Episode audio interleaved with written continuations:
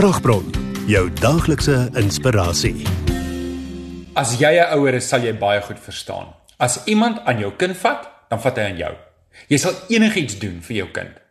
Want is dit nie so dat ons kinders ons alles is nie?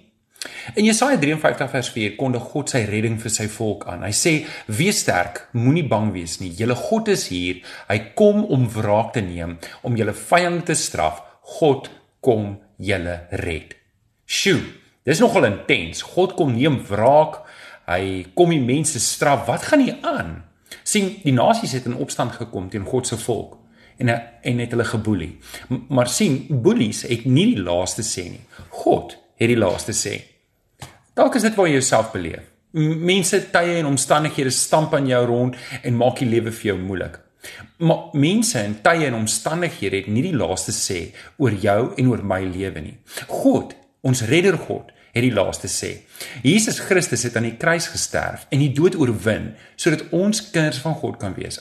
Almal wat hulle rug gedraai het op die ou lewe en Jesus aangeneem het, is nou kinders van God. Wanneer dit voel of die lewe vir jou ondraaglik raak, hou jou oë op die Here, want jou God is 'n redder God. Hy het die laaste sê oor jou lewe. Here, baie dankie dat U die laaste sê oor ons lewe het.